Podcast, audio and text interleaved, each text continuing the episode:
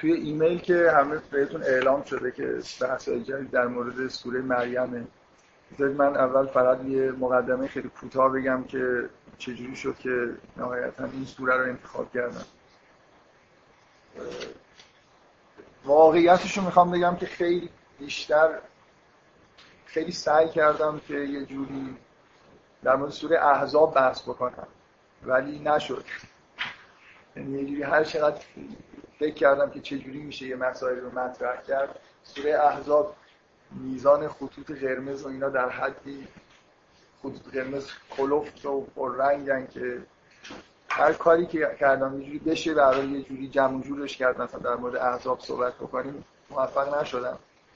سوره مریم خوبیش اینه که خیلی اصلا خطوط قرمز و اینا توش نیست.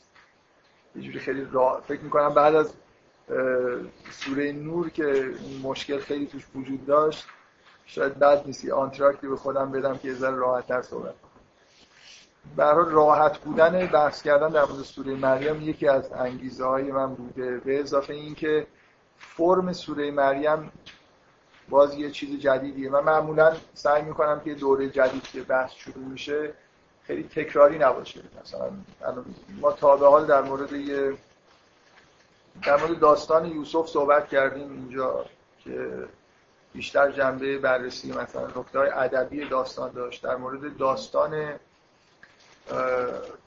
آفرینش، داستان آدم و حوا یه جلساتی داشتیم که در واقع تأکید من این بود که یه جوری داستان فلسفیه که کلاً مثلا انسان رو توی این داستان در موردش بحث‌های کلی شده، مثلا مسئله اهمیت زبان و خیلی چیزا بود که صحبت کردیم. دیگه جنبه دراماتیک نداشت داستان، فقط همین داستان خیلی ساده بود ولی پر از نکته‌های کلی بود که در مورد کل بشر در واقع صحبت می‌کنه. و در مورد سوره نور هم که من یاد باشه از اولش گفتم که جذابیتش اینه که سوره نور پر از احکامه و فکر کنم به قول خودم وفا کردم که یه عالمه در مورد احکام بحث کردیم دیگه، در مورد احکام، در مورد فقه، فلسفه احکام. فکر کنم یه حجمی از بحثایی که تو سوره نور داشتیم، حالا به غیر از این در مورد احکام خاصی مثل حکم حجاب یا مثلا فرض کنید مسئله بردهداری در اسلام به طور خاص بحث کردیم، بحثای کلی هم در مورد احکام کردیم. سوره مریم ویژگیش اینه که اولا فاقد هر نوع احکامیه، بنابراین دیگه بحثای اون شکلی که سوره نور داشتیم و نداریم. به اضافه این که یکی از سوره هایی که این فرمش این شکلیه که چند تا داستان میاد و بعداً سوره ادامه پیدا میکنه.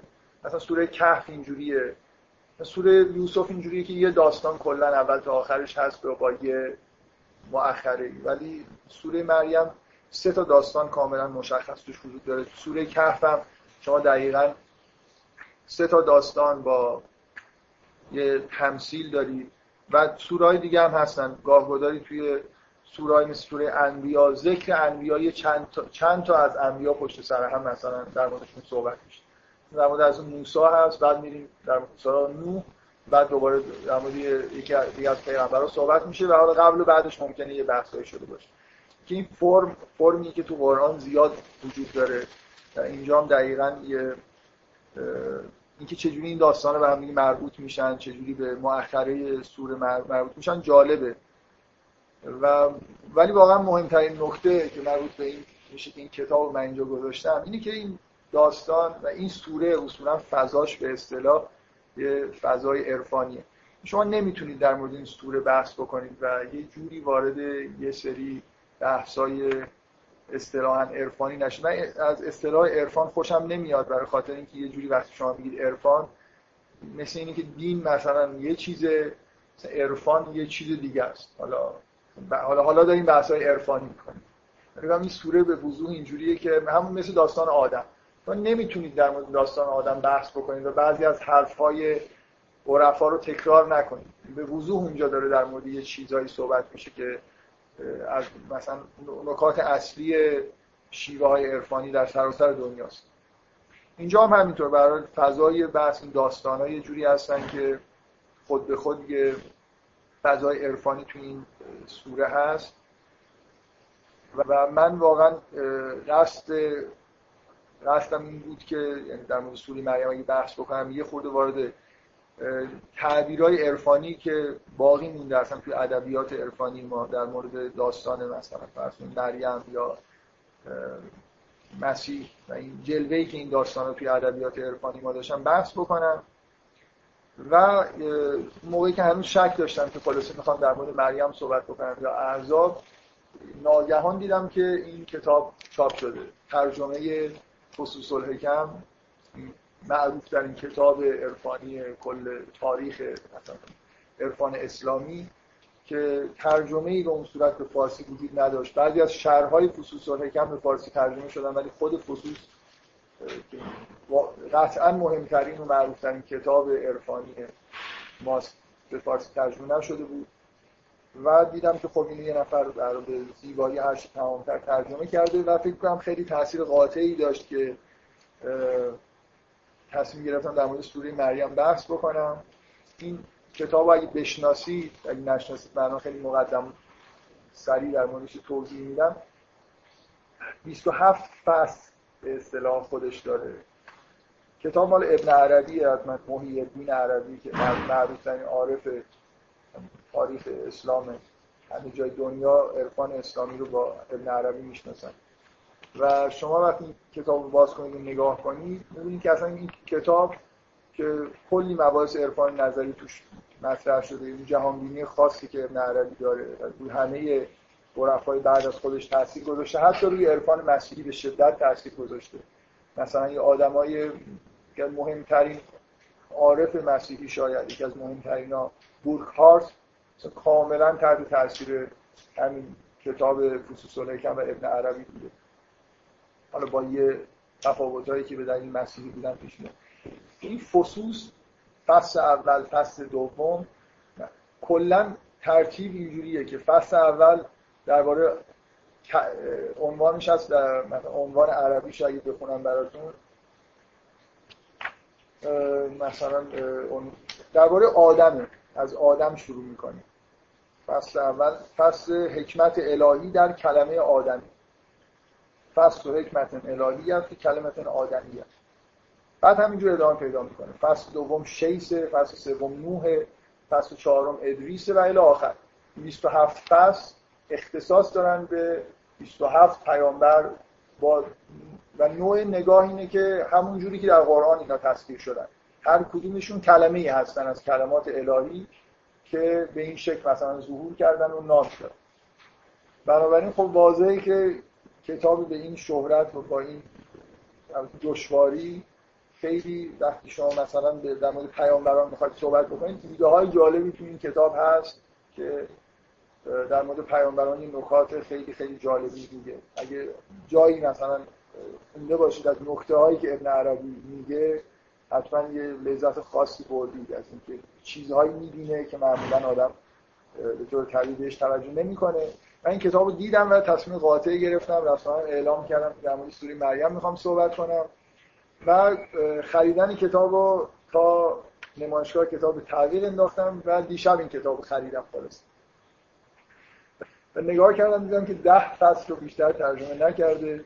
بنابراین نه مریم تو این کتاب هست، نه زکریا هست، نه یحیی، نه عیسی و طبعا خب این پروژه این که من یه چیزایی رو مثلا امیدوار باشم که شما این کتاب این دستتون هست و میتونید ازش استفاده بکنید از بین رفته، مگر اینکه عربی بلد باشید برید از متن. ولی من پروژه خودمو تا حدودی انجام میدم، یه مقدار از مطالب این کتاب رو تو این کلاس بهش اشاره میکنم، منتها متن فارسی در اختیار شما نیست. فقط ابراهیم که یکی از داستان‌های این سوره در مورد ابراهیمه، چون پیغمبر قدیمی تری هست، جزء 10 فصل اول هست و اونو میتونید حالا به طور کامل بخونید ببینید که چی در موردش میگه. این چیز بود، این مقدمه بود برای اینکه چجوری من به این نتیجه رسیدم و دیشب واقعا خیلی باعث ناراحتی من شد و باعث شاکی شدن من، برای اینکه شما این کتاب وقتی جلدش نگاه میکنید ذره اثر از این جلد اول یا تا جایی ترجمه شده توش نیست و قرارم نیست که ادامه بده. دقت میکنید؟ در مقدمش نوشته که خب دیگه 10 فصلش رو ترجمه کردم و بذار این جمله جالبی که نوشته رو بخونم که میگه که بله نمیشته همین فصوص الحکم پیستایی از فرمان نوشته فصوص الحکم میگه ابن عربی درآمد برای اینو دیگه یاد اگه بهش یاد میدادید ممکن بود که این رو بگه که خب من فصوص رو ترجمه کردم بعضی از فصوص رو ترجمه اینجا حالا من پیدا نمی کنم یه توضیح میگه که با صراحت اعلام میکنه که میگه من نمیخوام تنبلی و پیری رو به اصطلاح بگم که عاملش نبوده یه توضیح داده که چطور شده که در اولین بار تو عمرش قسمت‌هایی از فصوص رو ترجمه کرده و بعدم دیگه قصد چاپ کردن نداشته یه عده‌ای اومدن مثلا ازش خواستن و ترجمه‌های قدیمی خودش رو مرتب کرده و دیگه بیشتر از این حوصله نداشته که 10 فصل رو هی برای اینکه درآمد نوشته یه عالم حاشیه نوشته یعنی فقط صرف ترجمه نبوده دیگه بیشتر از این از ترجمهش از مقدمه برمیاد که نمیخواد ادامه بده یعنی همین 10 فصل رو ترجمه کرده و میگه که به نظر من 10 فصل محتوای فصوص الحکم عربی یعنی اون جهانبینی ابن عربی که اینقدر شهرت داره این 10 فصل هست حتی نقل قولی آورده از بورکهارت که بورکهارت گفته که در 2 فصل اول این کتاب همه جهانبینی ابن عربی رو میشه پیدا کرد بنابراین چون براش مهم نیست که مثلا ابن عربی در مورد مریم چی میگه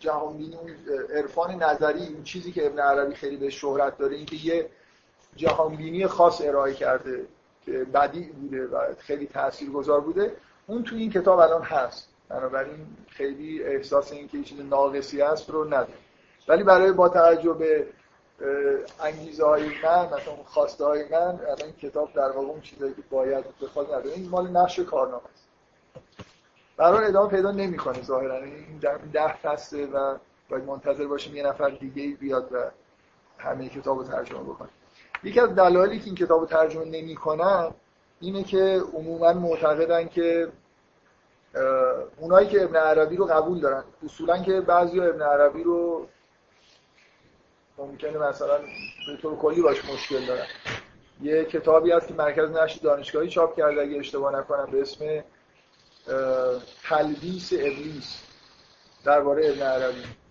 که اصولا ابن عربی همه گمراهه و همه عقایدش عقاید کفرآمیز وحدت وجود رو خیلی ها به این شکلی که ابن عربی مطرح میکنه کفر میکنن که کسایی که مخالف عرفان هستن به شدت مخالف ابن عربی هستن و این کتاب رو کتاب کفرآمیز میدونن اونایی که قبول دارن فصوص ابن عربی رو مرید ابن عربی هستن هم همه متفقا میگن که فصوص کتابیه که اگه دسته آدم بیفته که آشنا نباشه با مقدمات عرفان قطعا گمراه میشه یعنی از این حرفا به یه نوع وحدت وجود افراطی به اضافه جبرگرایی افراطی کاملا شما تو این کتاب اینو میبینید که جبر دیگه یعنی کلا ما یه جوری مثل این که همه چیز از قبل تنظیم شده است زیاد چیزی به اسم اختیار حالت توهم داره و یه همچین نتایج اگه مقدمات ندونید و مثلا استادی نباشه بالای سرشون که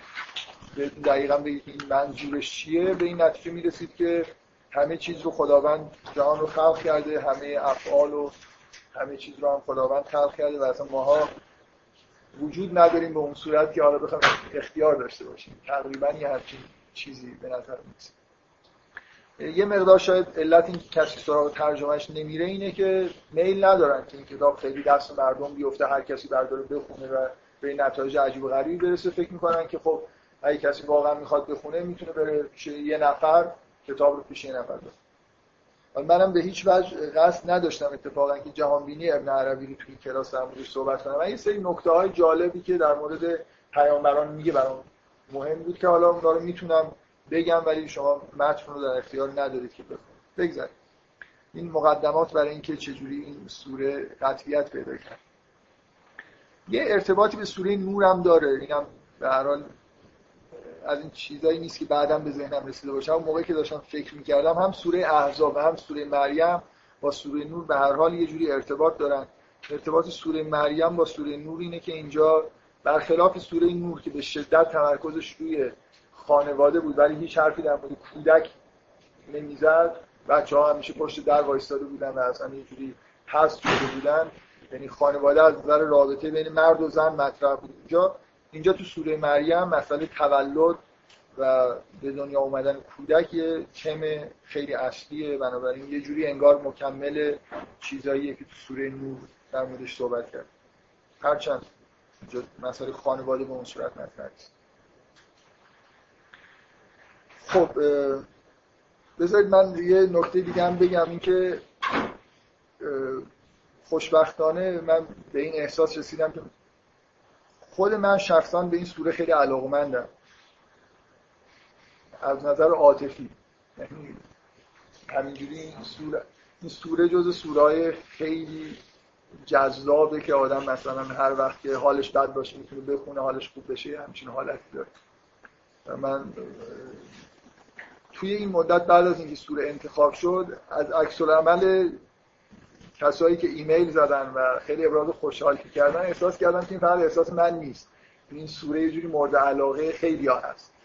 سوره خیلی بذار ویژگیشو بگم، چون در مورد آدمای خوب داره صحبت میکنه، آدمای خیلی برجسته و یه جوری یه حس خیلی مثبتی تو این سوره هست و خیلی آرامش بخشه. نمیدونم تاثیر عاطفی که روی آدم میذاره تاثیر خیلی مثبته و فکر میکنم این نقشه به اصطلاح تاثیرهای عاطفی تو خوندن این سوره خیلی خیلی پررنگه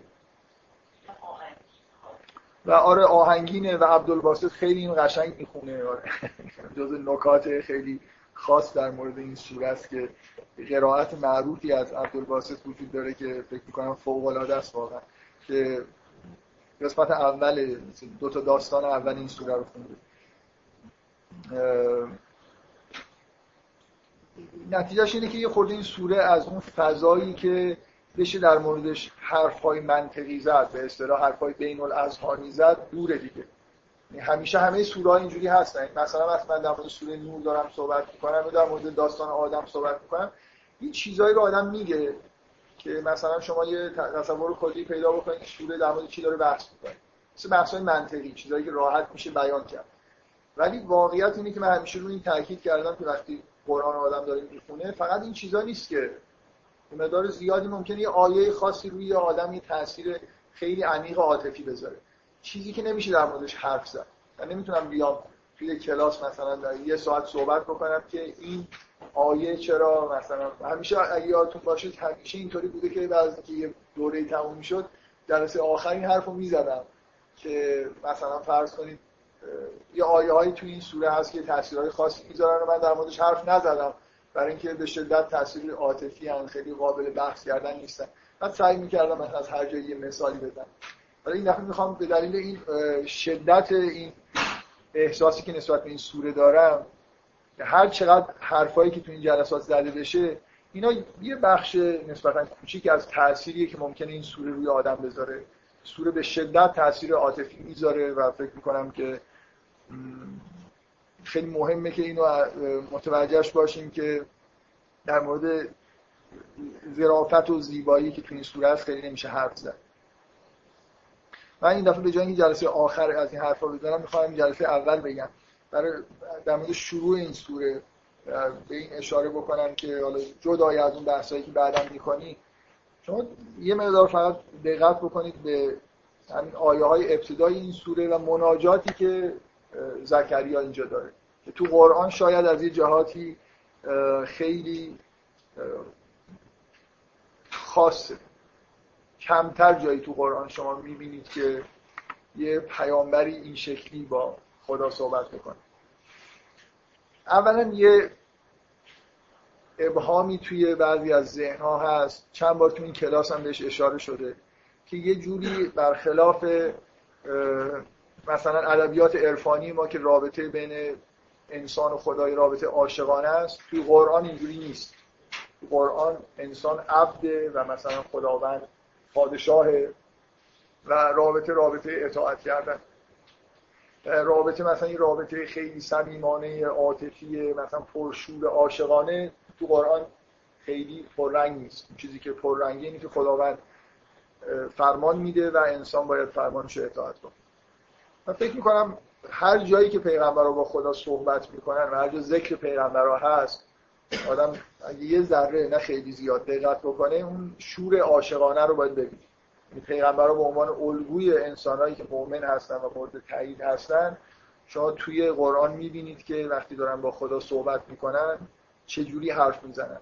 مسئله فقط یه اطاعت صرف کردن نیست. من نمیدونم واقعا توی سوره نور به یه جایی رسیده بود، توی یه جلسه من میل داشتم که اصلا یه جلسه رو اختصاص بدم به همین موضوع که رابطه انسان و خدا رابطه اطاعت یا رابطه عاشقانه است، مثلا به معنایی که ما میفهمیم. این آیه های شروع این سوره دیگه از حالت دعا کردن به معنایی خارج شده. من فکر میکنم یه خورده میل دارم که با اینکه یه خورده دیر شروع کردیم یه چند دقیقه‌ای در مورد این احساسی که توی این آیه های اول هست، با اینکه میدونم نمیشه خیلی در مورد این احساسات و عواطف حرف زد، سخنرانی کرد، ولی میل دارم که یه خورده به این شما نظرتون رو جلب بکنم. شاید بعداً خودتون بخونید و یه جوری متوجه بشید که این حسی که اینجا هست چیه. بیشتر این چیزی که واقعا آدم این آیه ها رو میخونه احساس میکنه، احساس صمیمیت بی‌نهایت زیاد که اصلا کلا ماجرای اینه که زکریا بعد از اون ماجرایی که تو سوره آل عمران نقل شده که مریم رو میبینه و بعد به این تصمیم میرسه که بره و از خدا طلب بکنه که فرزندی بهش بده، اینجوری نیست که خشک و خالی مثلا رفته باشه از خدا بخواد که به من یه فرزندی بده. یه مقدماتی داره با خدا حرفایی میزنه که واقعا آدما به معنای واقعی کلمه درد دل‌هایی که آدم با یه دوست خیلی خیلی صمیمی میکنه که رفته نشسته ببینید یه مقدماتی که به نظر میاد لازم نیست حرفا زده بشه. اینکه به خدا میگه که من اولا اذنادا ربه نداء خفیا، خیلی آهسته با خداوند داره صحبت میکنه. یه قال رب اینی وهن العظم منی، خدایا من استخونام پیر شدم، استخونام نرم شده. پوکی استخوان وهن العظم چون نرم شدن نیست دیگه، سست شدن، استخونام سست شده. واشتعل الرأس و شیبا، موهام به طور استعاری خیلی شاعرانه داره میگه که موهام سفید شده. ولم اکن به دعای رب شقیا، و اینجوری نبوده که من نسبت مثلا دعا کردم بی‌توجه باشم. داره توجیه میکنه که چرا تا حالا که پیر شده ولی تا حالا خیلی هم آرزو داشته بچه داشته باشه ولی هیچ وقت از خدا نخواسته. داره یه جوری انگار عذر میاره که چرا تا حالا من همچین دعایی نکردم. باز داره ادامه میده و اینی خفت الموالی من ورایی، من از مثلا کسایی که بعد از من میان میترسم که کسی نیست که مثلا جانشین من باشه. و کانت امرأتی عاقرا، و زن منم نازاست. همین چیزا رو داره توضیح میده برای خدا. همه اینا مقدمه اینه که میخواد چیزی بخواد. صحبت‌های خیلی خیلی ساده صمیمانه. بعد میگه فهبلی من لدنک ولی، پس مثل اینکه داره نتیجه میگیره که از خدا از من یه فرزندی بود. یرثنی، باز ادامه یرثنی و یرث من آل یعقوب، که ارث ببره از من و آل یعقوب، که میراثدار مثلا پیامبری ما باشه. وجعله رب رضیا، و خدایا اینو مثلا مورد رضایت خودت قرار بده. این حس صمیمیتی که تو این آیه هست، من حالا گفتم از چیز تو این سوره کنم پر از اینجور چیزای عاطفیه که خیلی خیلی تاثیرگذاره. مثلا فکر میکنم هیچ مقدمه‌ای برای اگه آدم میخواد دعا بکنه بهتر از این نیست که همین ابتدای این سوره رو بخونه. یادم یه موقعی رسم شده بود که قبل از دعای کومیل، مراسم دعای کومیل تو ایران شروع شد بعد از انقلاب که پنجشنبه شبا مثلا اجرا میشد. قبل از انقلاب اصلا دعای کومیل شناخته شده نبود. هنوزم که هنوز خب به هر حال دعای کومیل رو تلویزیون پخش میکنه، توی خیلی از مساجد برگزار میشه. اون اوایل من یادم میاد رسم شده بود که بعضی جاها دعای کومیل قبلش همین قرائت عبدالباسط می‌داشت به عنوان مقدمه دعا کردن. هیچ چیزی تحریک کننده‌تر انگار از این آیه ها برای اینکه آدم بتونه مثلا چیزی که واقعا ته دلش هست و به خدا بگه نیست. دعا کردن نیست، مناجات کردن و یه جوری درد دل کردن با خداست و اینا رابطه خشن بین یه پادشاه و مثلا این پادشاه وسط یه نفر بیاد پیش پادشاه میگه خدا رو من نمیدونم پیر پادشاه مثلا من پیر شدم، فوری میگه خب بگو چی میخوای مثلا در اکثرش اینه این حاشیه نرو مثلا بگو چی میخوای من بهت الان بدم. این یه لطفی توی این روابط هست. همین حرفا رو زدن، مناجات کردن لزوما این نیست که شما چیزی بخواید، اصلا برید مشکلاتی که دارید رو مطرح بکنید، بگید خدا مثلا حالا لازم نیست چیزی هم برای حل مشکلتون هم اندیشه‌ای نکردید ولی یه دردی دارید مثلا میرید با خداوند شروع می‌کنید چیزای گفتن. خداوند نمیگه که خب من که اینا رو میدونم، لازم نیست بگی مثلا زنت نازاست، من خودم مثلا نازاش کردم تو دیگه چرا. واقعا روابط این شکلی نیست، روابط یه مثلا فرض کنید بنده و پادشاه نیست، توش پر از عواطف و احساسات. حالا تمام جایی که حرف از پیامبران هست همین حالت وجود داره. ابراهیم نسبت به خداوند میگم جایی که خیلی واضحه که شما حالت عاشقانه رو ببینید، جایی که از ابراهیم صحبت میشه و برعکس از اون برم خداوند خیلی با صراحت میگه که خداوند ابراهیم رو به عنوان خلیل خودش، به عنوان دوست خودش انتخاب کرده بین مردم. این یه نکته، این نکته‌ای که توی این شروع هست از نظر عاطفی تاثیر خاصی میذاره و این چیزی که برای من خیلی خیلی تاثیرگذاره اینه که شما از لحن زکریا اینجا، من استدلال نمی‌کنم ولی از لحن زکریا اینجا اینو بفهمید که زکریا تا این سن چیزی نخواسته برای خودش. اصولاً حالت آدمای خوب رو درک بکنید، کسایی که واقعاً یه جوری دور از خودخواهی زندگی میکنن. زکریا چیزی برای خودش تا حالا از خدا نخواسته. ولی مثلا فرض کنید یه آدمی وقتی دوست داره که سالم باشه، دوست داره همه سالم باشن، بنابراین معمولا دعاها رو به صورت جمعی، اینکه من الان نیاز خاصی دارم و دنبال اینم که نمیدونم مثلا این نیازم برطرف بشه، این حالتی نیست که حالت خیلی به اصطلاح سطح بالایی نیست. زکریا حالتش اینجا اینه، این همه مقدماتی که داره میچینه اصلا خجالت میکشه یه چیزی برای خودش بخواد. تا الانش هم همچین کاری نکرده. یعنی اگه چیزی خواسته خب خیر، مثلا خیر خواسته برای همه، چرا برای خودش فقط بخواد؟ مثلا فرض کنید شاید دعا کرده که خداوند مثلا فرض کنید به همه انسان‌ها مثلا وارثی بده، خداوند میدونه همه رو سالم بکنه، به همه دانش بده، مثلا به مؤمنین و صالحین خداوند دانش بده. نه اینکه بره دعا بکنه که من الان این چیز خاصی میخوام ازت. یه جوری اون حسی که توی این مناجات هست احساس شرمه از اینکه یه چیزی داره از خدا میخواد، یه چیز خاصی برای خودش داره میخواد، برای همین هی عذر میاره، اینی که من برای وارث من بشه، یه چیزی داره دلیل دنبال دلیل میگرده که انگار خدا رو قانع بکنه که من اینو مثلا روی حالت خودخواهی و مثلا اینکه صرفا دوست دارم نیست. واقعا حالا کی بعد از من میخواد مثلا وارث بشه؟ کی میخواد موالی بعد از من کی هستن؟ دیگه دیرم داره میشه، مثلا دیگه پیر شدم، زنم هم که اینجوریه. یه جوری احساسی که توی این دعا هست یه حس خیلی متواضعانه و دور از خودخواهی از این مردی که پیر شده، تا حالا هیچ چیزی برای خودش درخواست نکرده، برای اولین بار دیگه یه جوری انگار در یه مورد خاصی داره از خداوند یه چیزی برای خودش میخواد. بنابراین احساسش اینه که یه جوری انگار بی‌ادبی داره میکنه، یه جوری شرم‌آوره که یه درخواستی برای خودش بکنه. این حالت خاصی که تو این دعا هست برای من خیلی جذاب، که همه آدما اینجوری نیستن که هی مدام احساس بکنن یه مشکلاتی دارن و وقتی که هر دعا کردنه هی خدای مثلا من نمیدونم فلان درسو پاس بکنم، نمیدونم اون یکی جایی که فلان پولی که مثلا قرض دارم نمیدونم ادا بشه، اینجوری بشه، فلان چیز زندگیم اینطوری بشه، خونم یه خود بزرگتر بشه، ماشینم اینجوری بشه. آدمایی هم هستن که تو یه عمری زندگی میکنن و هیچ وقت احساس خاصی نسبت به خودشون ندارن. این فکر میکنم اون ویژگی پیامبرانه‌ای که توی این دعا هست، دوری مطلق از خودخواهی و یه جوری انگار یه انسان کلی بودن. اگه چیزی خیره برای همه خواستن، اگه چیزی بده برای همه نخواستن.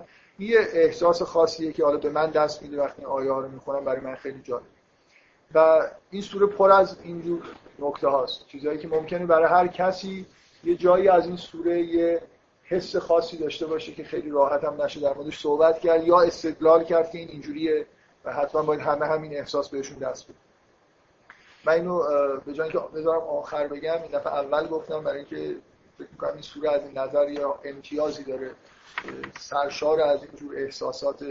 مثلا وقتی در مورد مریم صحبت میکنه یه حسی به آدم دست میده، در مورد اینکه از همه کناره گرفته رفته در یه جایی و فقط عبادت میکنه و خیلی شاید قابل بیان نباشه که این احساسی که نمیشه حکم کرد که باید به همه یه احساس خاصی جدا دست بده.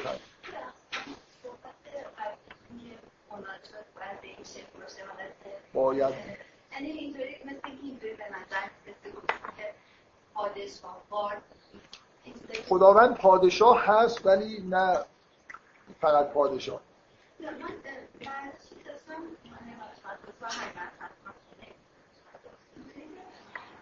این وقت قراره که ما توی مورد کردن اینجوری صحبت کردن یه چیزی یاد بگیریم، یه تغییر در اون اتفاق میفته و اون تغییر باعث بشه که حالا به خواستمون نزدیک‌تر بشیم یا یعنی منظورتون اینه که چطوری خود این مناجات زمینه این میشه که یه چیزی اهدا کنه؟ باید این اتفاق باعث بشه که اینجوری هر چیزی تغییر درصد اتفاق میفته و اون تغییر باعث بشه که به خواسته ها دادا کلا خواستم. ببینید اینکه خداوند دعا چجوری اثر میکنه، خب یکی از چیزاش همینه دیگه. شما وقتی دعا میکنید با همین دعا استعداد اینو پیدا میکنید که پذیرای نعمت بشه. ممکن بدون دعا استحقاقش رو نداشته باشه. صرف خواستن مثل یه جور در واقع امتیاز پیدا کردن و مناجات هم بعد همینطوره. یعنی حتی احساس رقابت به ذخیره بنده بذارید حالا که فصوص الحکم اینجا هست، توی جهانبینی ابن عربی دعا چیز داره برسن در مورد اینکه دعا چجوری تأثیر میکنه یه بحثایی هست و دقیقاً تقسیم بندی که در مورد دعا داره همین، اینکه دعا میتونه با کلام باشه، میتونه اصلا به کلام در نیاد. این از اون تیپ حرفای ابن عربیه که اگه اصلا بفهمید همیشه همین حالت رو به صحبتش داره. شما میتونید اصلا دعا نکنید، به کلام نیاد، ولی حسش در شما وجود داشته باشه و بالاتر از اون که صرف وجود استعداد در وجود یه نفر کار دعا رو میکنه. یعنی وجود شما چیزی رو میخواد، حتی ممکنه شما خبر نداشته باشید و این به احساسات شما منتقل نشده باشه. دقت میکنید مثل همینجا توی این سوره مریم دعا نمیکنه که خداوند بهش فرزندی بده، در عکس زکریا، ولی وجودش نیاز به این چیز داره، نیاز به فرزنددار شدن در مریم هست. لازم نیست اینو بگه یا بدونه. خداوند وقتی اون استعدادها اون نیازها کار دعا رو میکنه. بنابراین همه چیزایی که خدا داره میده توی جهانبینی ابن عربی همیشه با دعاست. منتها همه دعاها کلامی نیست. دعا میتونه استعدادی یا قابلیتی در وجود شما باشه که خداوند انگار اون رو در هستی این قابلیت وجود داره و خداوند انگار میشنوه و بعد این رو میده. مثل اینکه همه موجوداتی که هست میشن. مولانا یه شعر معروفی داره که من حفظ نیستم. ما نبودیم و تقاضامون نبود میشونه.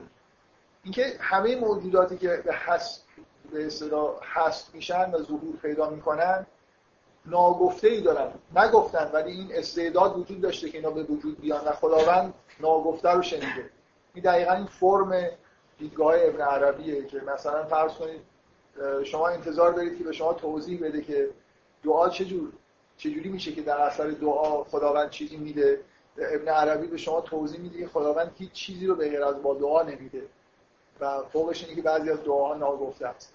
معمولا جوابای ابن عربی همین حالت داره که کلا اصلا صورت مسئله ها عوض میشه، همه چیز برعکس میشه. حالا برای همینم بعضیا احساسشون اینه که خب حرفا یه حالتی داره که کاملا ممکنه یه آدمای چیزای دیگه‌ای بفهمن. خب شروع بکنیم سوره رو، همینجوری قطعه‌هایی رو جدا بکنیم بخونیم. من امروز طبق همون روالی که در مورد سوره نور بود سعی می‌کنم مثلا در مورد سوره به طور کلی خیلی خیلی از دور یه چیزایی رو توش ببینیم و بعد از جلسات بعد وارد جزئیات بشیم. یعنی سعی کنیم که اون تم اصلی سوره رو بفهمیم بدون اینکه با جزئیات رو نگاه بکنیم و بعداً یه جوری با دقت بیشتر بخونیم که معمولاً خیلی چیزا توی اون ریزکاری ها و جزئیاتی که معلوم میشه. خب من بدونی که بخوام خط به خط بخونم و ترجمه بکنم و فکر میکنم امیدوارم که اکثرتون با این سوره آشنایی کلی داشته باشید. شروع سوره که کاملا اجزا و قطعه های سوره مشخصه. شروع میشه با داستان تولد یحیی. اول یه کاف ها یا انساد هست که اونو بذاریم کنار. ابن عربی که از شهرتاش هم بحث کردن در مورد حروف، علاقه‌ای که به حروف داره و من فکر نمی‌کنم علاقه‌ای داشته باشم که در مورد این چیزا بحث بکنم. چیزی که خوب نمی‌فهمم در موردش بحث نمی‌کنم. اولین قطعه سوره مناجات زکریا، به دنیا اومدن یحیی و یه توضیحات در مورد یحیی است. یه داستان. قطعه دوم داستان دومی که در مورد مریم و نحوه تولد حضرت عیسی است. من کلیاتش رو بذارید برم همینقدر با فرض اینکه میدونید که ماجرا چیه، خیلی دیگه جمله به جمله نمیخونم تا یه جایی که ممکنه خیلی تو ذهنتون نباشه. اینا هر دو تا داستان کلی جزئیات دارن، در جمع حدود 3 صفحه طول میکشه تا این دو داستان نقل بشه. بعد از اینکه داستان تولد حضرت عیسی تموم میشه، این آیه هست که ذالک عیسی ابن مریم قول الحق الذی فیه یمترون. این عیسی ابن مریمه و کلام مثلا حقی که درش شک میبرن، تردید دارن. از این آیه تا 7 تا اگه اشتباه نکنم آیه 6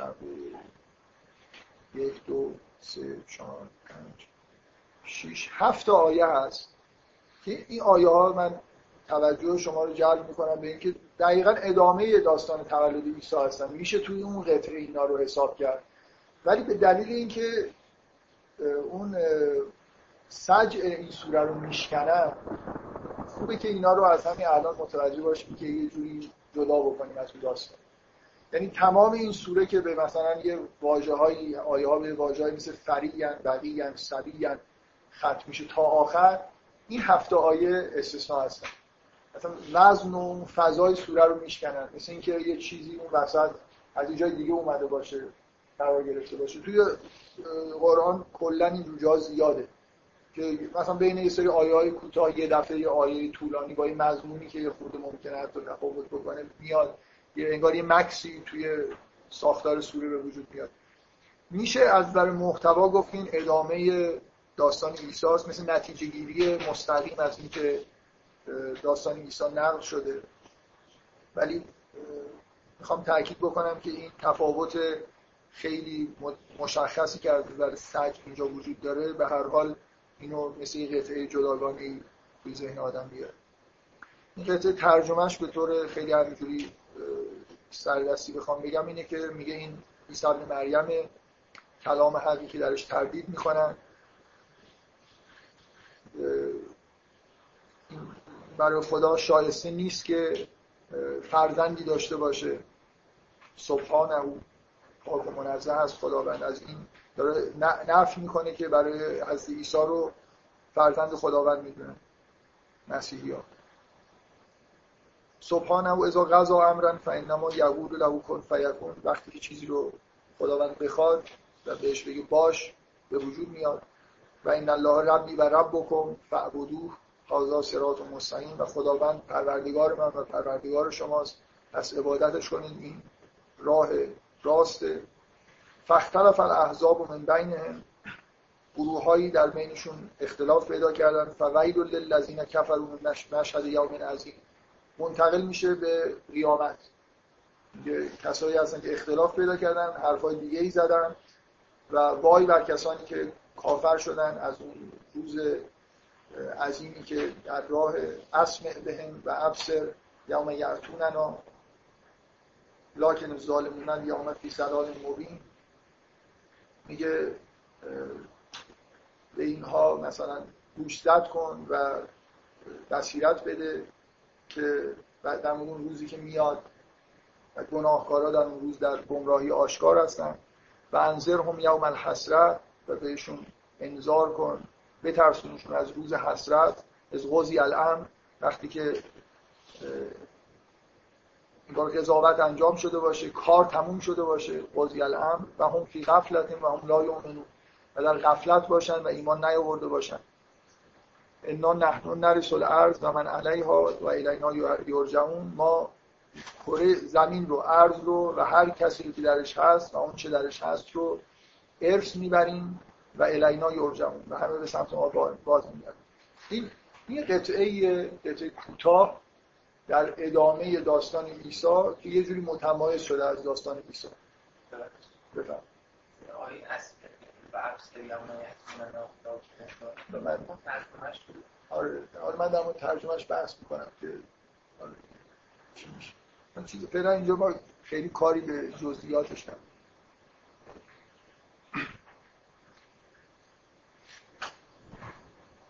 خب بعد از این داستان عیسی و این قطعه‌ای که بعدش میاد، داستان ابراهیمه که مکالمه بین ابراهیم و پدر ابراهیم. این کاملا یه قطعه داستان جدیده. شما ابراهیم رو میبینید که مقابل پدرش وایستاده و داره به پدرش میگه با نهایت احترام، ولی حرفایی که قطعا برای پدرش خیلی گرون تموم میشه. خیلی ساده و رک و سریع، اینکه من این چیزایی میدونم نمیدونی، خب بیا از من تبعیت بکن. چیه مثلا این چرندیاتی که میپرستی و اینا که به درد نمیخورن. خیلی مکالمه جالبی از نظر سادگیش برای ابراهیم خیلی براش واضحه که این حرفی که داره میزنه درسته، اینم خب لابد نمیدونه، از اون جهالت داره این کارو میکنه. خب خیلی چیز دیگه بچه چی میگن، خیلی ساده ایه. حالا اینکه واضحه که اونا که هیچ به درد نمیخورن، خب بیا من این چیزایی میدونم، بیا واسم یاد بده. و پدرش هم جوابش اینه که اگه یه بار دیگه این حرفا بزنی سنگسارت میکنه. دیالوگ خیلی جالب و بامزه‌ای، همه حرفای ابراهیم خیلی ساده و درست و بدیهی هست از نظر خودش و پدرش هم اصلا هیچ گوش نمیده، فقط تهدید میکنه که میگه از خدای من سرپیچی میکنی، اگه ادامه بدی سنگسارت میکنم و احجرنی ملیعا، از من باید دور بشی. حضرت ابراهیم هم بعد از این دیالوگ این جمله رو داره که سلامون علیک، سلام میکنه به پدر خودش، سأستغفر لک ربی، برات طلب آموزش میکنم، انه کان بی حفیا، اینه که پروردگار من نسبت به من مهربانه، و اعتزلکم، و ازشون دوری میکنه از خانواده. این ماجراییه که منجر به این میشه که ابراهیم از خانواده خودش به طور کامل فاصله میگیره و از همه چیزایی که میپرستیدن دوری میکنه و زندگی پیامبرانه ابراهیم شروع میشه که از خانوادهش جدا میشه. و بعد دیگه اون ماجراهای پیش میاد که احتمالاً همتون میدونید، شکستن گود توی آتش انداخته شدن و بعد به دستور خداوند مثلا کارهای انجام دادن توی کره زمین. از ابراهیم در یه چیزی دیگه، در تمام حالت خلافت، اون معنایی که خلافت در کره زمین رو در ابراهیم شما می‌بینید، نماینده خدا تو کره زمینه. خدا بهش میگه مثلا برو اونجا تو این بیابان، اونجا یه خونه‌ای درست کن، بعد بیا اینجا. در کره زمین واقعا به معنای واقعی کلمه از جغرافیایی یه عملیاتی رو از ابراهیم برای خدا انجام میده.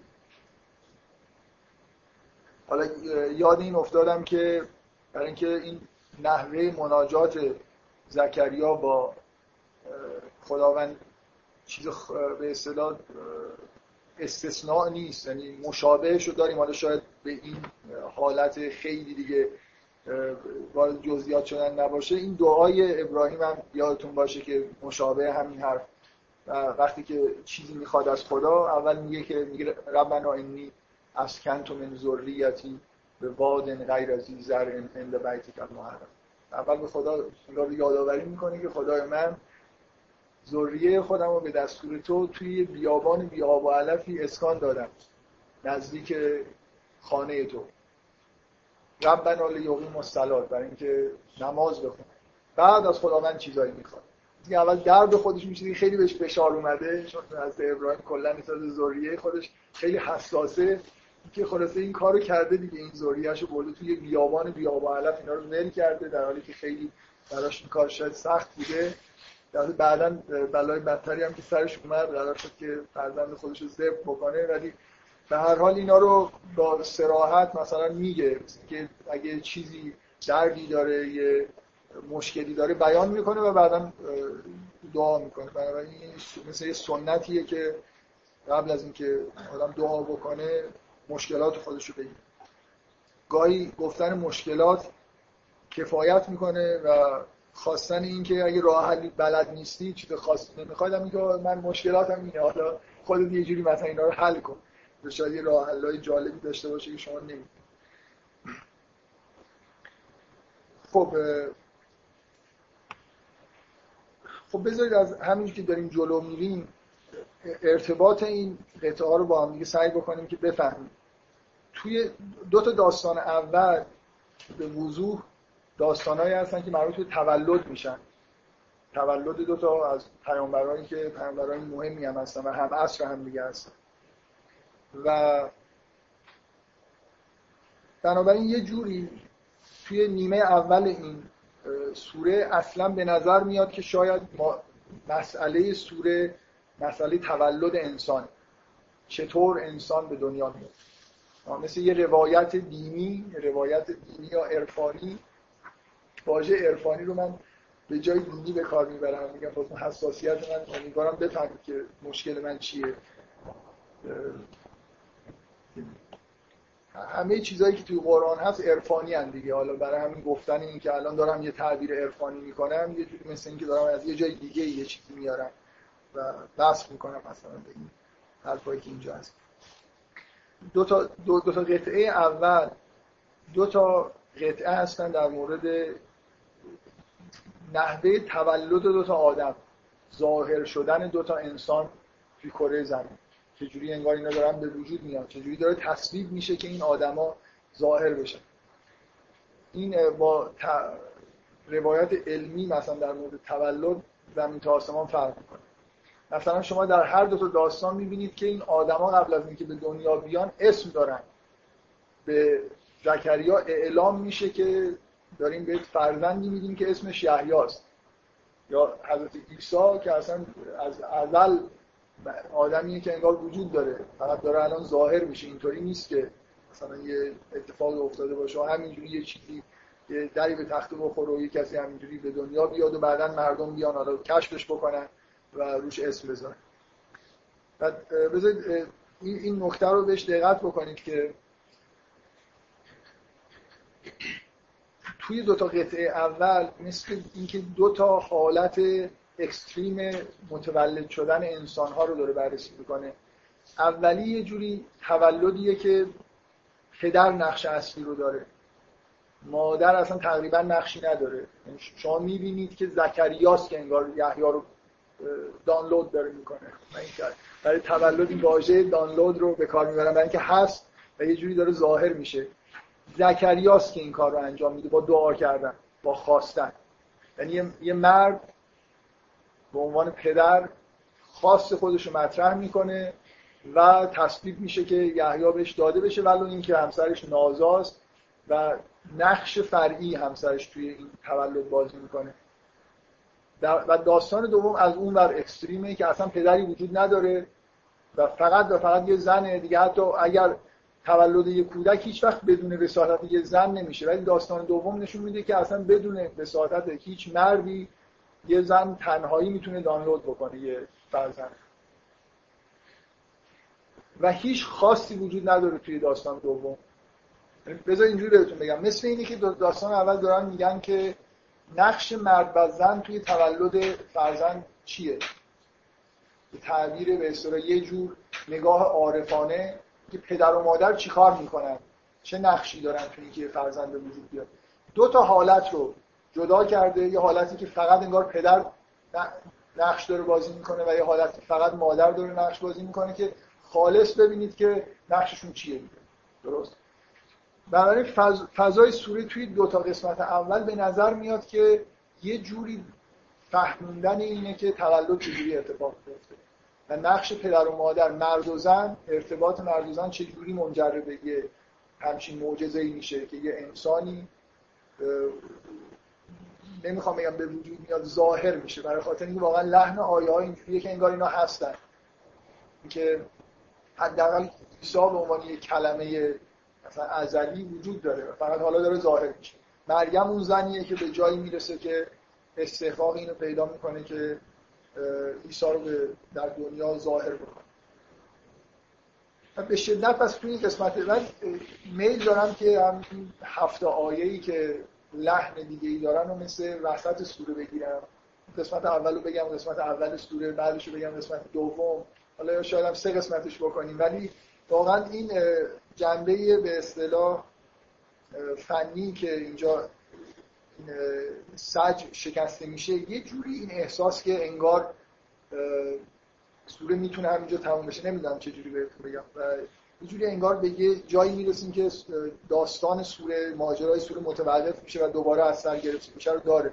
حالا فعلا من میگم تو این دو تا داستان اول اگه همینجا سوره تموم میشد، میشد گفت این داستان در مورد اصلا کل سوره در مورد تولد انسان و نحوه تولد انسان، نقش مرد و زن توی به وجود اومدن کودک و الی آخر.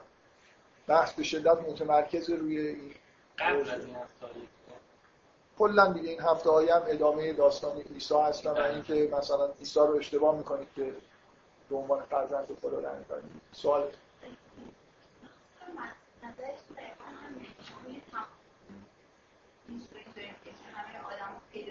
پیدا میکنن. بعد خدا حضرت عیسی رسالتش تا این حده، من نوعی رسالت فقط داره در این حده و همه این طوری ظاهره. بذارید وارد این بحثا نشیم که مثلا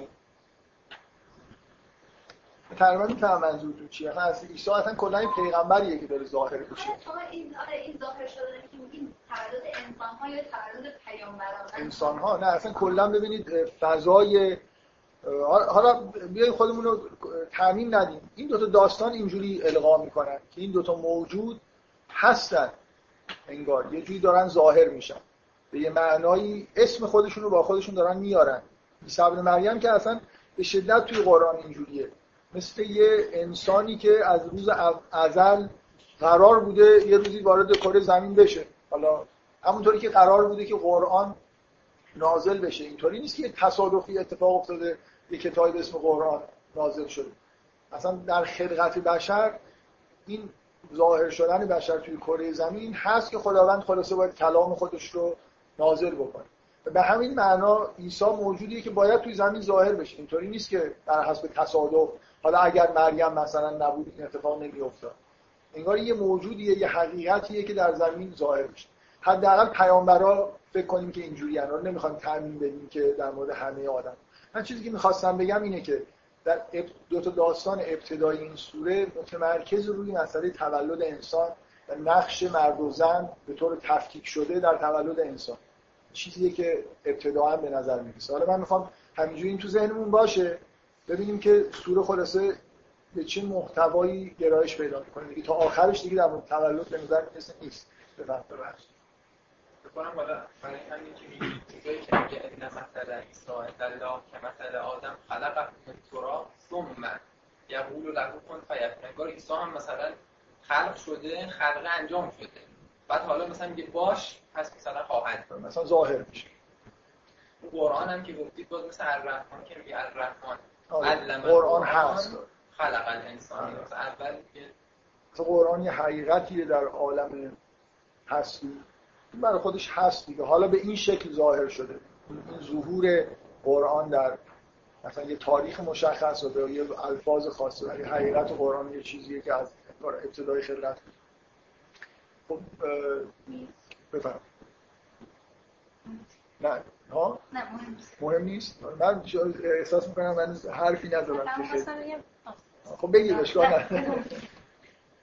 خب ولی باز در ادامه داستان ابراهیم هم به هر حال داستان یه پسر و پدر، یعنی حداقل در این حد که یه رابطه بین پسر و پدر رو داریم می‌بینیم، اینجا ادامه پیدا می‌کنه. مسئله تولد ابراهیم مطرح نیست، ولی مسئله ارتباط ابراهیم با پدرش هست و این یه تمیه که توی اون 7 آیه که عیسی پسر خدا نیست، رابطه به اصطلاح فرزند و پدر و مادر، این هم در ادامه اون تولد هستید. اینجا در داستان ابراهیم شما یه جور ارتباط بین ابراهیم و پدرش رو می‌بینید، به اضافه این که نهایتاً کلاً این داستان سوم هم به اینجا میرسه که میگه وقتی که خانواده خودش رو ترک میکنه، ازشون دوری میکنه، بت‌ها رو که نمیپرسته، و وهبنا له اسحاق و یعقوب، یعنی مثل اینکه همونجوری چطور زکریا دعا کرد و خداوندش فرزندانی داد، شما اینو میتونید اینجوری تعبیر بکنید که این قطعه هم مقدمات ظهور اسحاق و یعقوب، به اصطلاح داده شدن اسحاق و یعقوب به ابراهیم. مثل اینکه این دعا نکرد ولی کاری کرد، دقیقاً اینجوری میگه این داستان رو ذکر میکنه، مثل اون مناجات زکریا منجر میشه به اینکه یحیی به وجود میاد. داستان رو ذکر میکنه که این حرفا رو با پدرش زد و اینا رو ترک کرد، فلما اعتزلهم، به معنی اینکه اینا رو ترک کرد، و ما یعبدون من دون الله، و اون چیزایی که از غیر خدا میپرستیدن، و وهبنا له اسحاق و یعقوب، یعنی اینا مقدمه این شد که خداوند اسحاق و یعقوب روانه دنیا کرد به عنوان فرزندای سلسله‌ای که از حضرت ابراهیم باقی مونده. و وهبنا لهم من رحمتنا و جعلنا لهم لسان صدق. بنابراین اینجا هم باز تو این داستان سوم مقدمات این که ابراهیم فرزندانی پیدا میکنه رو داریم میبینیم، بدون اینجا دیگه مناجاتی نیست، حالا یه جوری دیگه به هر حال چیزی وجود داره که به اینجا منجر شد. اما در ادامه هم باز دوباره چیز شبیه این میبینیم دیگه، یعنی مثلا فرض کنید داستان مثلا میگه در مورد اسماعیل صحبت میکنه و بعد میگه که کان یعمر اهله بالصلاه، بلافاصله حرفی میزنه که اهل خودش رو، این کسایی که زن و بچه خودش رو به نماز تشویق میکرد. و فقط در این نکته‌ای که من میخوام بگم که باید تأثیر بذاره روی ما که محتوای سوره رو متمرکز نکنیم فقط مسئله ولادت و فرزند و پدر، در مورد موسی است. وقتی در مورد موسی حرف میزنه میگه واسکل کتاب موسی انه کان مخلصا و کان رسولا نبیا. این ساختار سوره اینجوری، این داستان سوم که نقل میشه ولی یه سری آیه‌های کوتاه پشتش میاد که انگار داستانایی رو خیلی سریع به 3-4 تا پیغمبر دیگه داره اشاره میکنه و بعد دیگه این قسمت بسته میشه، این دیگه اصلا کلا این داستانای پیامبران ختم میشه. کلا سوره 3 تا داستان بلند داره، چند تا داستان کوتاه. در مورد موسی میگه که واسکل کتاب موسی، دقیقاً با همون عبارتی که داستان ابراهیم شروع کرده، داستان مریم رو شروع کرده، باز گفت کتاب موسی انه کان مخلصا و کان رسولا نبیا، که مخلص بود و رسول بود، پیامبر بود. و نادیناهم من جانب طور الایمن و قربناه نجیا، دوباره یه جوری انگار همون فضای مناجاتی که در مورد حضرت زکریا اینا هست تو ذهن آدم زنده میشه که این دفعه برعکس خداونده که داره انگار با مناجات کردن و صحبت‌های این قربناه و نجیا شاید اشاره به حرف‌های صمیمانه‌ایه که خداوند به موسی میزنه که تو سوره طاها هست.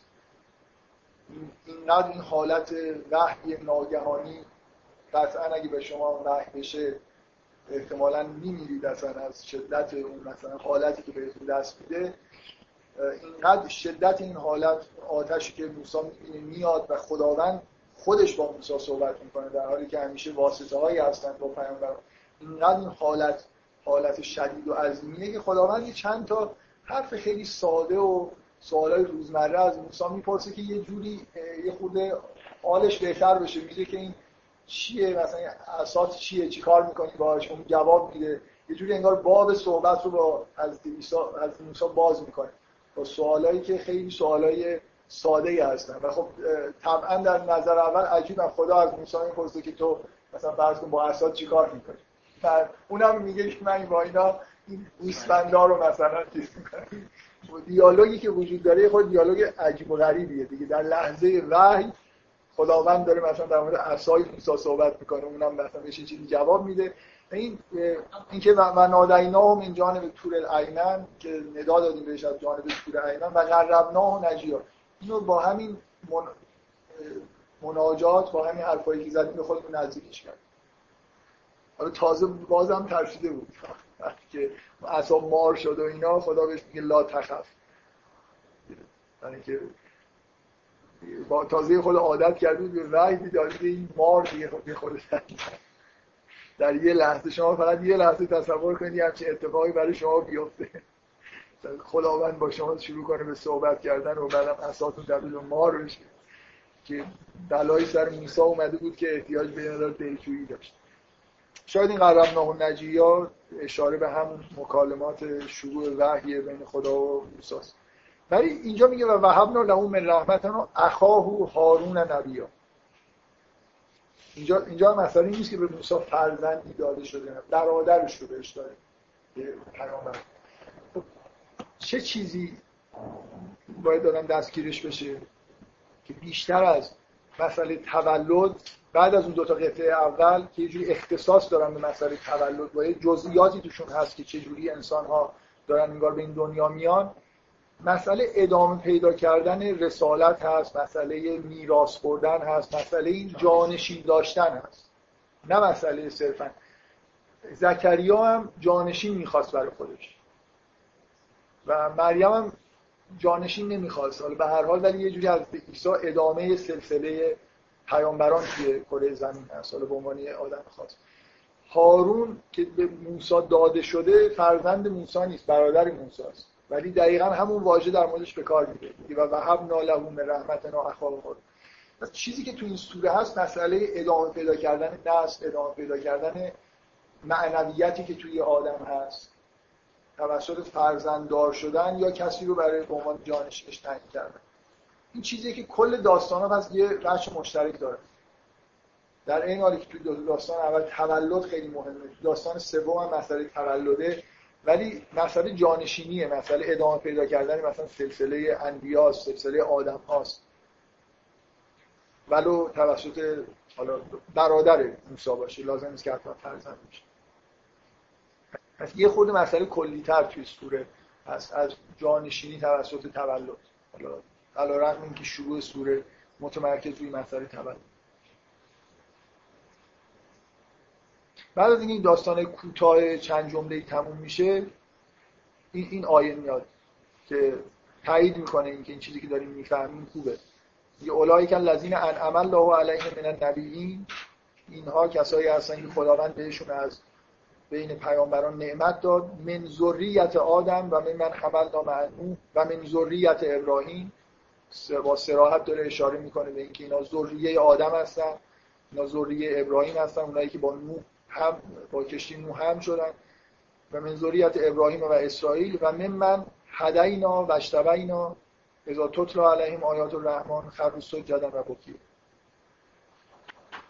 و ادامه آیه اینکه دقیقاً اشاره میکنه به این جریان انبیا که از ذریه هم بودن و همین چیزی که تو این داستانا دیدی، کسایی جانشین دیگران میشن، نه لزوماً فرزندان.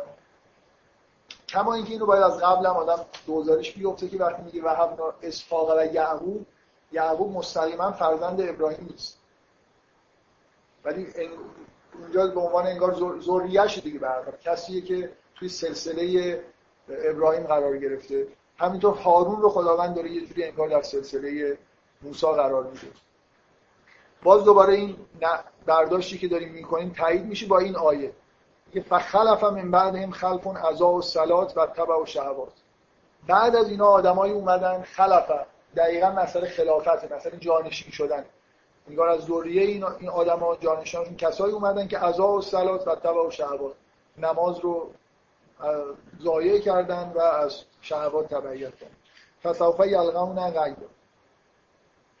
کل این داستان‌ها با این آیه تقریباً تموم میشه و با این آیه قبل از این فخلف من بعدهم تموم میشه و از اینجا یه جوری در واقع ماجرا داره ادامه پیدا میکنه دیگه بدون داستان. میگه که بعدشون آدمایی اومدن که از شهوات تبعیت کردن، نماز ضایع کردن و اینا به زودی به مجازاتشون میرسن، مگر کسایی که توبه بکنن، عمل صالح انجام میدن. اینا کسایی هستن که به جنت وارد میشن و آیه‌هایی در وصف جنت میده.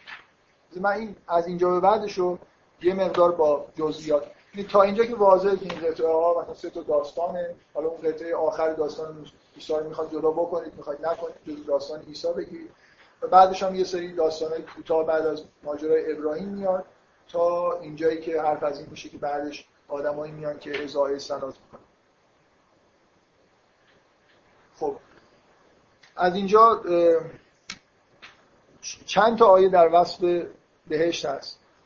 دو تا آیه نسبتاً عجیب میاد در مورد اینکه انگار از قول ملائکه میگه و ما نتنزل الا به امر ربک، ما نازل نمیشیم مگر به امر پروردگار. دو تا آیه میاد که یه جوری انگار از طرف پیامبران سخنی گفته میشه که خیلی ارتباطش به قبل و بعد خودش روشن نیست. اینا چیزاییه که باید اینا روشن بشه. و بعد ادعای آدم ها در مورد این که شک دارن که به حیات مجددی در قیامت برسن. و بعد یه صحنه هایی از روز محشر، از روزی که خداوند انسان ها رو همراه با شیاطین اینا رو جمع میکنه و بعد همه یه جوری انگار وارد جهنم میشن، یه عده‌ای نجات پیدا میکنن و یه تصاویر هولناکی از حشر یا نه از خود بهشت یا جهنم، از اون لحظه ای که انگار داره تکلیف آدم ها روشن میشه. دنبال این صحنه‌ها یه چند تا آیه هست که آدم‌های بد رو تو این دنیا وصف می‌کنه که چه ادعاهایی دارن و مخصوصاً چند تا آیه در مورد این که انگار یک شخص خاص افرایت الذی کفر به آیاتنا و قال لاوتین مالا و ولدا، یه آدمی که ادعایی داره که مثلا کافره و میگه که من مال و فرزندان زیادی دارم و اینکه این چجوری به مجازات میرسه. کلا از یه جایی به بعد از اینکه داستان پیامبران تموم میشه که همه چیز اینا انسان‌های خوب هستن، آدمایی هستن که مدام با الفاظی ازشون تجلیل میشه، صدیق، نبی، تقی، مرتب این واژه‌ها در موردشون به کار میره. وارد فضایی شدیم که فضایی که آدمای بدکار رو تو این دنیا میبینیم، تو اون دنیا چه بلایی سرشون میاد، تو این دنیا چه حرفای چرندی میزنن، شک دارن در اینکه اصلا قیامتی باشه و بعد از مرگشون محشور بشن. در مورد شخص خاصی و ادعاهای بیخودی که میکنه باز دوباره حرفایی میاد اینجا و نهایتا سوره ختم میشه به این ادعای بسیار مزخرف در مورد اینکه عیسی فرزند خدا. یه جوری برمیگردیم به ابتدای داستانای سوره که این دیگه انگار این چرندترین حرفی که آدم‌ها، یه سری حرفا از آدم‌های مختلف که شک دارم تو قیامت، چیزای مختلف شنیدیم تو این ادامه که آدما مثلا یه جا میگه که قال الذین کفروا للذین آمنوا ای الفریقین خیر مقاما و احسن ندیه، مثلا اونایی که کافرن خودشون با مؤمنین مقایسه میکنن کدوم ما مثلا وضعمون بهتره تو این دنیا، مثلا مال بیشتری داریم، یا اون یکی آدمی که میگه قال لاوتین مالا و ولدا، مثلا مال و اولاد خودش مغرور شده. انگار دیگه در اوج چرندترین حرفی که تو کره زمین زده شده که با این لحن یاد میشه تکاد و سماوات یتفطرن منه و تنشق الارض، کار داره به جای از این حرفی که اینا میزنن آسمان و زمین داره شکاف برمی‌داره. اینقدر این حرف مزخرف و بدیه. دوباره برمیگردیم به رد این ادعا که عیسی حرف درست نیست، که عیسی فرزند خداست و سوره با همین با چند تا آیه که جنبه بشارت داره، فإنما یسرناه بلسانک ان الذین آمنوا و عملوا الصالحات سیجعل لهم الرحمن ودا، که کسایی که ایمان آوردن عمل صالح انجام دادن خداوند به زودی براشون یه دوستی قرار میده. حالا معنیش چیه بعداً صحبت می‌کنیم در موردش. فإنما یسرناه بلسانک لتبشر به المتقین و تنذر به قوما لدا، و اینکه این قرآن رو به لسان تو آوردید که بشارت دهنده باشی برای آدمای خوب و انذار بکنی آدمای بد رو و کم اهلکنا قبلهم من قرن هل تحس منهم من احد او تسمع لهم رکسا. و اینکه خیلی هم اومدن در قبل از شما که مثلا هلاک کرد، این چیزی که بارها تو قرآن اشاره میشه بهش، و اقوامی که قبلا هلاک شد. اگه حالا اینجوری نگاه کنید به سوره یه بخشی از سوره اختصاص داره به اینکه انگار سلسله انبیا و نحوه جانشینی انبیا و بعد کلیت پیدا میکنه به آدم‌ها. لازم نیست که فقط آدم‌های خوب رو انبیا رو نگاه کنید که جانشین هم میشن تو داستان‌ها، آدمایی هم بعدش جانشین اونا شدن که آدمای بدی بودن و بعد دیگه بیشتر در ادامه سوره این آدمای بدی میبینید چه حرفای چرندی میزنن و چه عاقبتی داره. درست یه جوری سوره به دو تا قسمت تقریبا تقسیم میشه از نظر محتوا، یکی داستان‌های پیامبران از نظر جانشین هم شدن به شدت توش داره تاکید میشه و یکی هم مسئله کلا ادعاهای کذب و عجیب و غریبی که آدم‌ها تو این دنیا میکنن و بلایی که تو اون دنیا در موقع حشر سرشون میاد یا مجازاتایی که میشه. نصف دوم انگار یه جوری اختصاص داره به آدمای بد، آدمایی که جانشین همون ذریه مثلا نوح شدن، کسایی که توی کشتی بودن، ولی اینا جانشینای خوبی نبودن، جانشینای بدی که در واقع از شهوات تبعیت کردن، عبادت نکردن و نهایتاً به ادعاهای نامعقولی رسیدن. چیزی که توی سوره مهمه اینه که این ارتباط این دوتا محتوا رو سعی کنیم بفهمیم. این که فقط گفته بشه که مثلا فرض کنید در قرآن سنت اینه که خب به هر جایی که برسیم به هر حال یه ذکری از قیامت میشه و هر جایی توی سوره قرآن نگاه کنید به نوعی به هر حال انذار و تبشیری توش هست. و اینکه بگیم بعد از اینکه مثلا فرض کنید ذکر صالح اومده و یه اشاره‌ای به آدمای بد شده به نوعی داره انذار و تبشیر انجام میشه یه خورده به نظر میاد کافی نیست دیگه. یعنی برای اینکه به نزدیک بشیم به اینکه سوره به چه شکل خاصی داره وارد مسئله انذار و تبشیر و این حرفا میشه، به نظر من واضحه که باید یه ارتباطی بین قسمت اول و دوم رو بفهمیم. یعنی اینکه چجوری اینجا مسئله قیامت چجوری وارد مسئله قیامت شد. یعنی همینطوری یه دفعه فلبداهه مثلا فرض کنید داستان پیامبران تموم شد، حالا نوبت انذاره، بنابراین مثلا چند تا صحنه از بهشت و جهنم بیاد.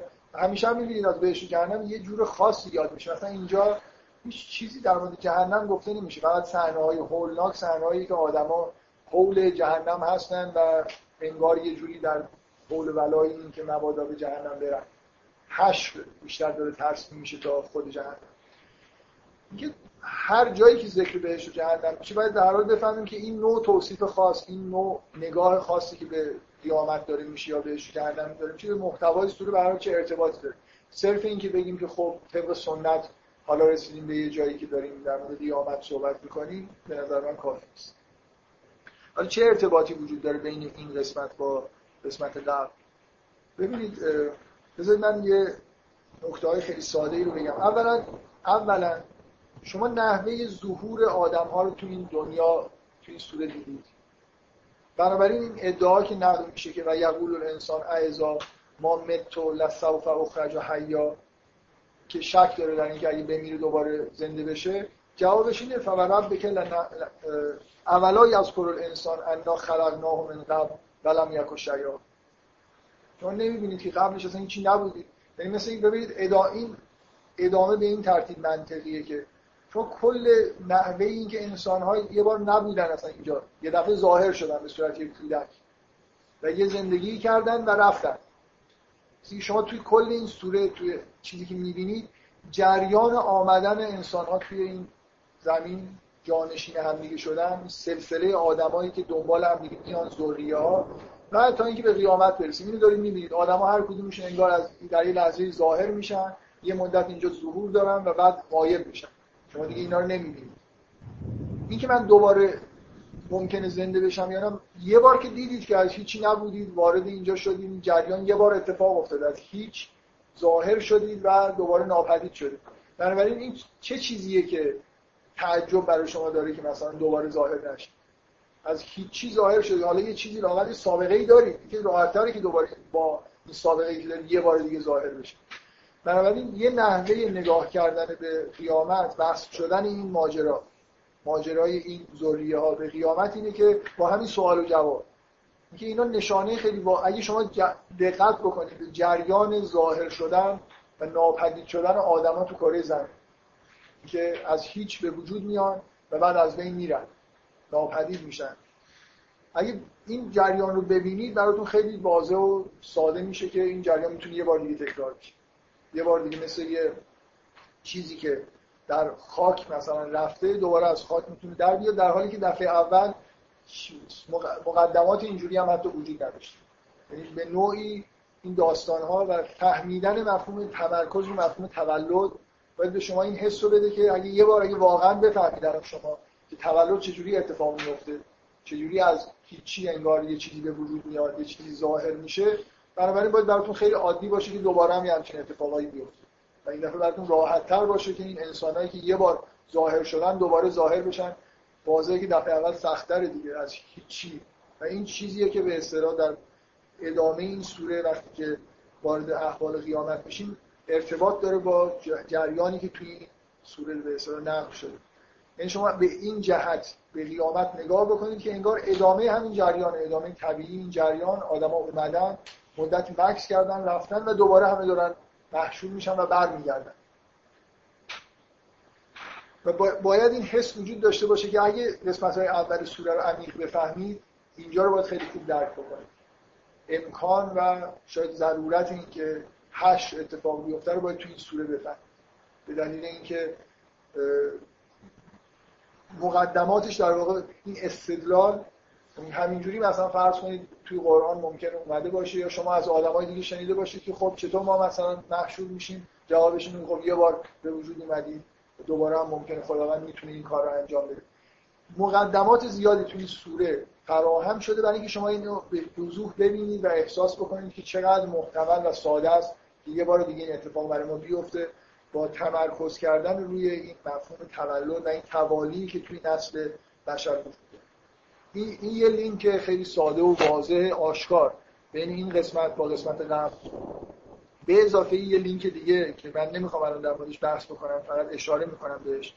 توی اون قسمتی که من اصرار دارم که بگم به دلیل وزن خاصی که داره اینو به عنوان یه قسمت جداگانه در نظر بگیری، این آیه هست که وقتی که حرف از قیامت میزنه میگه به اینا اخطار بکن که در روز قیامت محشور میشید و انذرهم یوم الحسره اذ قضی الامر. این آیه میاد در انتهای این قسمت، در این 7 آیه که انا نحن نرث الارض و من علیها، ما وارثای زمین هستیم و کسایی که روش هستن.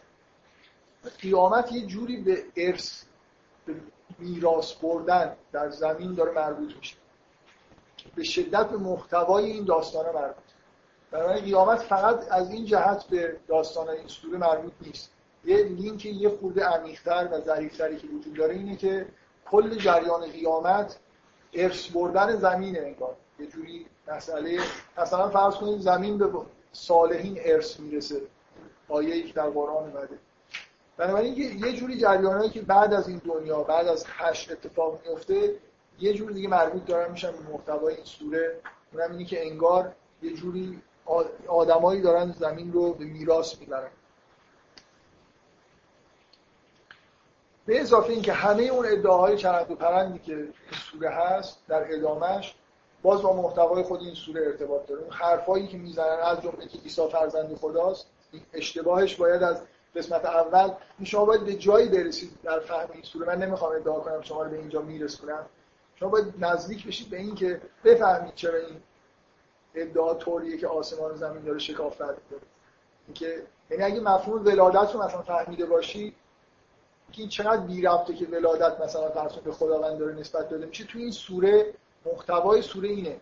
شما به جایی برسید که پوچ بودن این ادعا، ابلهانه بودن این ادعا رو بفهمید، احمقانه بودن این ادعا رو که چطور ممکنه ما دوباره زنده بشیم رو بفهمید تو این سوره، تو همون قسمت اول بفهمید. و اینکه آدمایی هستن که احساس میکنن که اوتیان مالن و ولدا، که چیزایی تو این دنیا بهشون داده شده و مثلا خیلی احساس میکنن که به جایی رسیدن کی بین ما و مؤمنین کی مثلا خیرون نمیدونم مقامن و احسن و ندیات، جوابش بعدش میاد که میگه که اینا عذاب خودشون رو مثلا میبینن و بعد میفهمن که من هو شرون مکانن و عذاب خودشون دارن. جواب همون حرفیه که فکر میکنن که خیلی اوضاعشون خوبه، بعد میفهمی که واقعا کی وضعش بدتره. اینکه یه جوری همه ادعاهای کذب و منفی که نقل میشه و بعد توی این قسمت دوم که آدمای در مورد آدمای بدی که جانشین اون ذریه پیغمبرشون داره حرف میزنه، همه این ادعای کذب یه جوری باید کذب بودنش رو با فهم قسمت اول روشن بشه براتون. چه چیز ابلهانه‌ای هست که این آدم میگه که قال او تین مالا و ولدا. اون چیزی که تو قسمت اول میگه وهبنا تو این عطیه‌ای بوده که خداوند بهش، این آدم این احساسو نداره. احساس میگه بچه‌هاشو خودش درست کرده، مثلا یه جوری من بچه زیاد دارم، مال زیاد دارم، در حالی که تو قسمت اول شما باید احساستون نسبت به بچه دار شدن عوض شده باشه. بچه اینجوری نیست که من تصمیم گرفتم الان برم مثلا ازدواج بکنم بچه دار بشم. اگه واقعا فهمیده باشید که بچه یعنی چی، تعبیر درستی پیدا کرده باشید از اینکه بچه دار شدن یعنی چی، اون وقت این حرف کاذب بودنش و ابلهانه بودنش و اینکه مستحق مجازات شدنه باید براتون روشن بشه. بنابراین کلا سوره محتواش اینجوریه که یه در یه نیمه ای انگار شما قراره یه چیزایی رو خیلی عمیق بفهمید، چیزایی که احتمالاً به دلیل ساده بودن و تکراری بودنش ما خیلی بهش توجه نمی‌کنیم. مثلا به وجود اومدن این تولد یه فرزند، این حالت معجزه آسایی که داره، اینکه به طور مطلق به نظر میاد خارج از اختیار انسانه، یه جور خیلی عمیقی در واقع اون دیدگاه دینی رو نسبت به تولد، نسبت به ذریه، خلافت، جانشین شدن انسانا به جای هم دیگه، اینو درک بکنید و بعد متوجه بشید که این حرفایی که زده میشه چرا غلطه و چرا اینا مستوجب مجازات هستن و کلا این سوره شما رو به یه جایی برسونه که یه چیز جدیدی خلاص از این دنیا فهمیده باشید و یه حس جدیدی نسبت به قیامت پیدا کرده باشه. هر جایی که حرف از قیامت و حشر و نمیدونم مجازات و پاداش میشه، از این دیدگاه خاصی داره نگاه میکنه قرآن به قیامت. اینجوری نیست که فکر کنیم که حرفا مثلا هی داره تکرار میشه برای اینکه فقط ما، درسته که تکرار کردن ماجرای قیامت مفیده برای خاطر اینکه جنبه انذار و تبشیر و این حرفا داره، ولی همیشه یه جوری محتوای شناختی هم داره. شما یه چیزی از قیامت انگار بفهمید، یه محتوایی درک بکنید از بهشت و جهنم، از حشر انسان‌ها که تا به حال شاید بهش دقت نکرد. این به عنوان مقدمه که کلا سوره رو چجوری نگاه بکنید، که مثلا قسمت‌های مختلف سوره چجوری به نظر میاد به هم دیگه مربوطن یا باید مربوط بشن. و حالا از جلسه بعد مثلا سوره نور شروع بکنیم، قطعه قطعه سوره رو بخونیم، وارد جزئیات بشیم تا شاید در حال یه اتفاقی بیفته، شاید محشور بشیم با پیغمبر رو محشور بشیم. خب دیگه جلسه با نزدیک شدن اذان تمام شده. اگه کسی سوال داره در حد یکی دو تا سوال تدریس بکنم.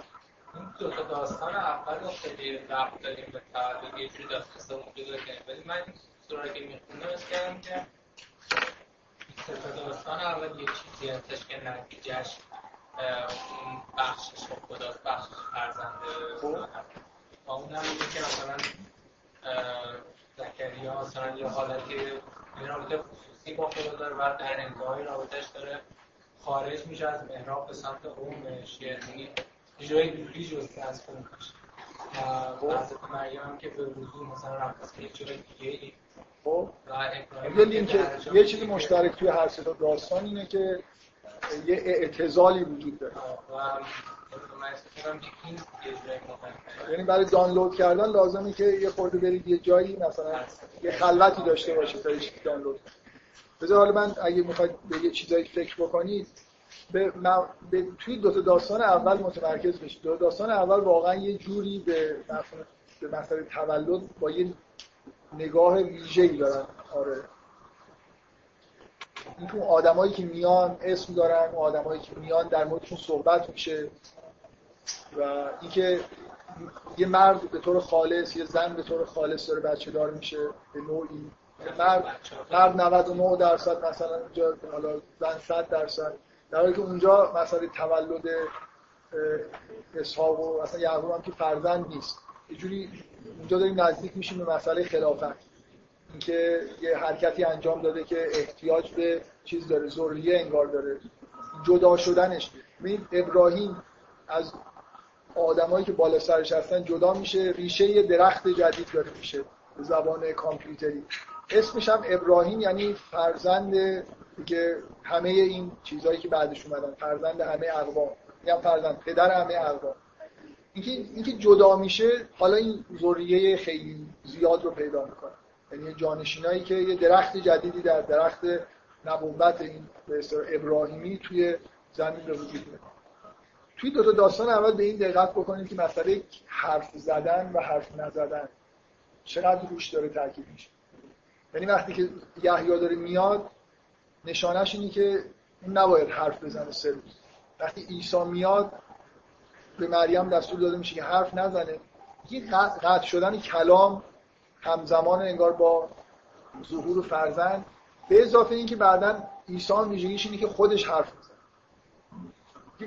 یه ویژگی‌های خاصی در مورد حرف زدن و حرف نزدن توی دو تا داستان اول وجود داره که مهمه که یه جوری بهش دقت بکنید، که در واقع یه تم تکراری که مقایسه بکنید بین دو تا داستان و چیزای دیگه. دو تا داستان اول یه جوری با هم دیگه یه حالت متقارنی دارن، یه ارتباطایی با هم دیگه دارن. داستان سوم یه خورده از این دو تا داستان جداست. قطعه‌ای که اون وسط میاد این کارو برای ما انجام میده. این دو تا داستان یه طرف انگار میذاره مثلا که یه چیزی حالا اینجا تموم شد، حالا بقیه سوره هم ادامه پیدا میکنه و دیگه مسئله صرفاً ولادت و ذریه نیست، مسئله خلافته.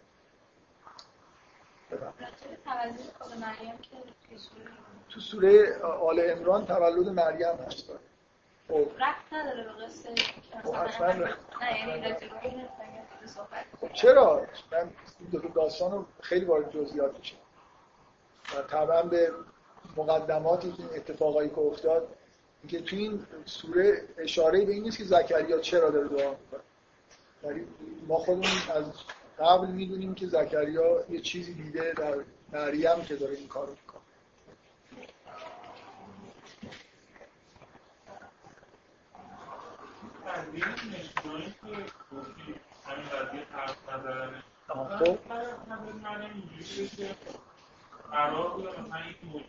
داری جواب میدی که چرا اینه؟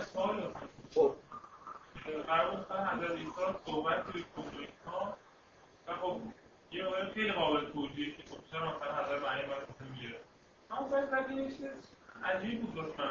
خود زکریا میگه که این نشونه برای من قرار بده، ولی اصلا نشونه برای چی؟ خب اینا که دید جزئیات داستان اوله فعلا. آره دیگه بعدا وارد جزئیات میشه، خود فصوص الحکم میخونه. خب